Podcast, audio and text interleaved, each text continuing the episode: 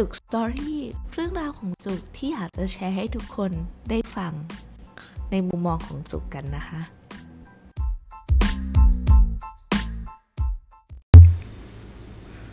สวัสดีค่ะ มาพบกับจุกสตอรี่แล้วนะคะ EP นี้เป็น EP ที่ 6 ของจุกค่ะ โดยที่เมื่อไม่กี่วันที่ผ่านมาเนี่ยค่ะ จุกได้ลองทานชีสที่ชื่อว่า กรูเยชีส โดย ตอนที่จุกได้ทานไปเนี่ยค่ะ ปรากฏว่าเป็นชีสที่อร่อยมาก ความหยุ่นของชีสเนี่ย ตัว texture คือกำลังดี รสชาติของชีสอะค่ะ คือ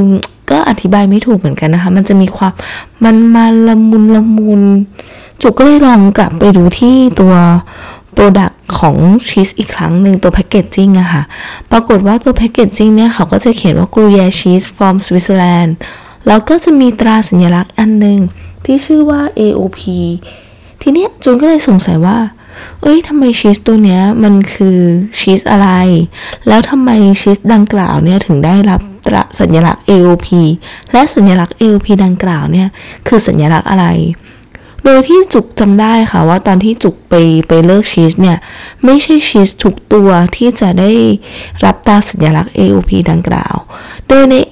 ใน episode เนี้ยค่ะ จุกจะพูดถึงตัว Gruyère cheese ก่อนว่า Gruyère cheese เนี่ยคือเป็นชีสอะไรค่ะ โดย Gruyère cheese เนี่ยเป็นชีสที่อยู่ในตระกูล hard cheese ค่ะ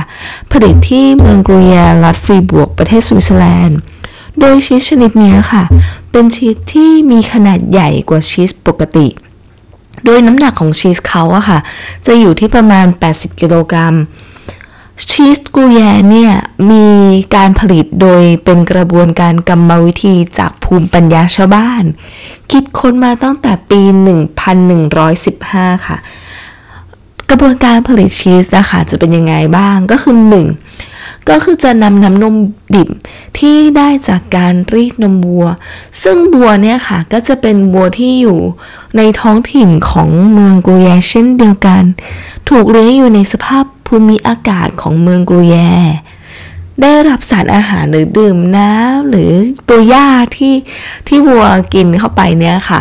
ก็จะเป็นหญ้าที่ปลูกจากที่เมืองกุยแยเช่นกัน หลังจากรีดน้ำนมดิบจากบัวได้นะคะ ก็จะนำน้ำนมดิบเนี่ยต้มให้ร้อนในหม้อทองแดงค่ะ และทำให้ข้นขึ้น โดยใช้เยื่อบุกระเพาะอาหารของสัตว์ ซึ่งการใช้เยื่อบุกระเพาะอาหารของสัตว์เนี่ยจะทำให้ตัวน้ำนมเนี่ยตกตะกอนโดยใช้เอนไซม์เลนินที่อยู่ในเยื่อบุกระเพาะอาหารของสัตว์ หลังจากนั้นเนี่ยค่ะเราก็ก็ต้มให้ร้อนใช่ไหมคะ ก็คนทิ้งไว้แล้วก็เร่งไฟไปที่อุณหภูมิอยู่ประมาณสัก 54-56 องศา หลังจากนั้นเราเติมน้ำเกลือลงไปค่ะ ประโยชน์ของการเติมน้ำเกลือคืออะไร การเติมน้ำเกลือเนี่ยค่ะ จะเป็นการยับยั้งกระบวนการการย่อยของจุลินทรีย์บางชนิดที่เราไม่ต้องการ อาจจะทำให้เกิดการผลิตกรดบิวทิลิกซึ่งตัวกรดบิวทิลิกเนี่ยค่ะ ก็จะทำให้ชีสเนี่ยค่ะ มีรสขมและก็มีกลิ่นเหม็น อันนี้ข้อที่1นนะคะ ข้อที่ 2 ประโยชน์ในการใส่น้ำเกลือก็คือ เพิ่มกลิ่นและรสของชีสให้มีรสชาติที่ เข้มและชัดมากที่มากยิ่งขึ้น ข้อที่ 3 ก็คือ ลดกิจกรรมการย่อยของชีสออของตัวจุลินทรีย์อะค่ะในชีส เพื่อที่ว่าเราคือมันมันจะได้สิ้นสุดกระบวนการที่เราต้องการ ข้อสุดท้ายก็คือลดความชื้น โดยชีสเนี่ยค่ะ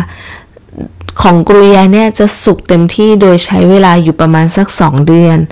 แต่ยิ่งเก็บไว้นานเนี่ยก็จะยิ่งมีรสชาติที่เข้มข้นมากขึ้น การเก็บตัวกรุยาชีสเนี่ยจะต้องมีการกลับด้านทุกๆวัน เพื่อที่จะให้ความชื้นเนี่ยกระจายสม่ำเสมอทั่วพื้นผิวหน้าของตัวชีส โดยตัวตัวชีสกุยาเนี่ย เต็มเต็มที่เนี่ยจะอยู่ที่ 2 เดือนใช่ไหมคะ แต่ว่าโดยปกติที่เขาเริ่มจำหน่ายเนี่ยจะอยู่ที่ประมาณสัก 5 เดือน แต่ถ้ามันเป็นตัว reserve cheese เนี่ยจะอยู่ที่ 10 ปีสูงสุดที่เอามาจำหน่ายเนี่ยอาจจะอยู่สัก 24 เดือนค่ะ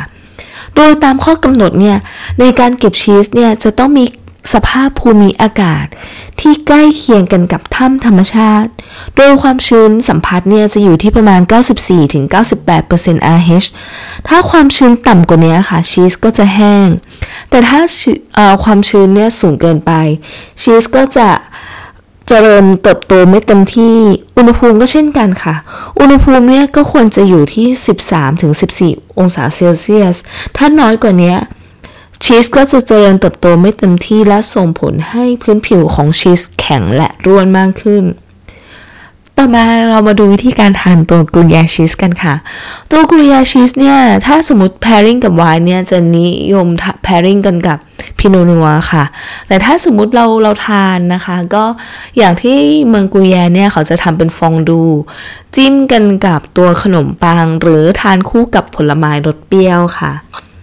โดย สตอรี่ดังกล่าวเนี่ยค่ะหรือกระบวนการการทำของกริยาชีสเนี่ยค่ะ เขาก็ได้ทางชาวบ้านเนี่ยค่ะ ก็ได้นำตัวชีสเนี่ยไปส่งประกวด และปรากฏว่าในปี 2001 ค่ะกริยาชีสเนี่ยได้รับรางวัล AOC ค่ะ หรือ l e p r e p a s i o n de Origin contrôlée ก็คือเป็นการควบคุมกระบวนการและขั้นตอนการผลิตค่ะ อันนี้เป็นมาตรฐานของทางฝรั่งเศสนะคะ เมื่อตากรูยาชิสเนี่ยได้รับสัญลักษณ์ดังกล่าวเนี่ยส่งผลดีกับทางกรูยาชิสยังไง ส่งผลดีก็คือชีสชนิดอื่น ๆ ที่ผลิตด้วยกระมกระบวนการกรรมวิธีเดียวกันกับกรูยาชิสเนี่ยไม่สามารถใช้ชื่อว่ากรูยาได้อีกต่อไป จะต้องไปใช้ชื่ออื่น ที่อาจจะสมมติเดิมเนี่ยอาจจะใช้อยู่ในเมืองอาจจะใช้เป็นชื่อบงบงฟอร์หรือว่ากงเตอะค่ะที่เป็นชื่อเดิมของเขา โดยตัวกรูยาชีสเนี่ย จะต้องผลิตที่เมืองกรูยาเท่านั้น จึงสามารถใช้ชื่อกรูยาชีสได้ ถึงแม้ว่า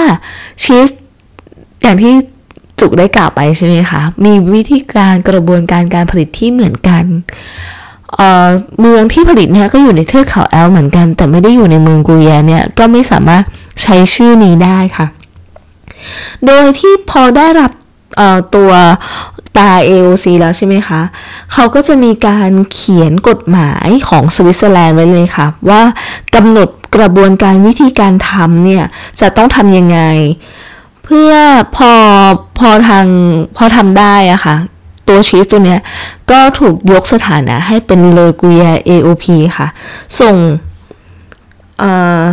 แต่ว่าก็คืออันเนี้ยอย่างที่จุกได้กล่าวไปตั้งแต่ต้นก็คือ พอได้เป็นตัวเลกุย AOP ใช่ไหมคะชีสอื่นๆเนี่ย ก็ไม่สามารถใช้ตานี้ได้ต่อไป ทีนี้เมื่อกี้คนอาจจะสงสัยว่า เอ๊เมื่อกี้จุกพูด AOC กับ AOP ทำไมเดี๋ยวมี AOC เดี๋ยวมี AOP คือสมัยก่อนเนี่ยเขาก็จะใช้ชื่อว่าเป็น AOC เนี่ยแหละค่ะ แต่ตอนหลังเนี่ยเขาเริ่มปรับเป็น AOP ทีนี้ครั้งหน้าค่ะ จุกจะเจาะลึกเรื่อง AOP AOC มากขึ้น และมันจะมีเรื่องที่เพิ่มเติมก็อย่างเช่น IGP หรือสิ่งเหล่านี้ค่ะ เราจะเรียกมันว่า สิ่งบ่งชี้ทางภูมิศาสตร์ค่ะ ครั้งหน้า ถ้าใครอยากจะฟังคอนเทนต์เรื่องเหล่านี้ต่อ อย่าลืมกดไลค์กด Subscribe แล้วก็ Follow ช anel ของจุกสตอรี่นะคะสำหรับวันนี้ขอบคุณทุกคนมากเลยค่ะ สวัสดีค่ะ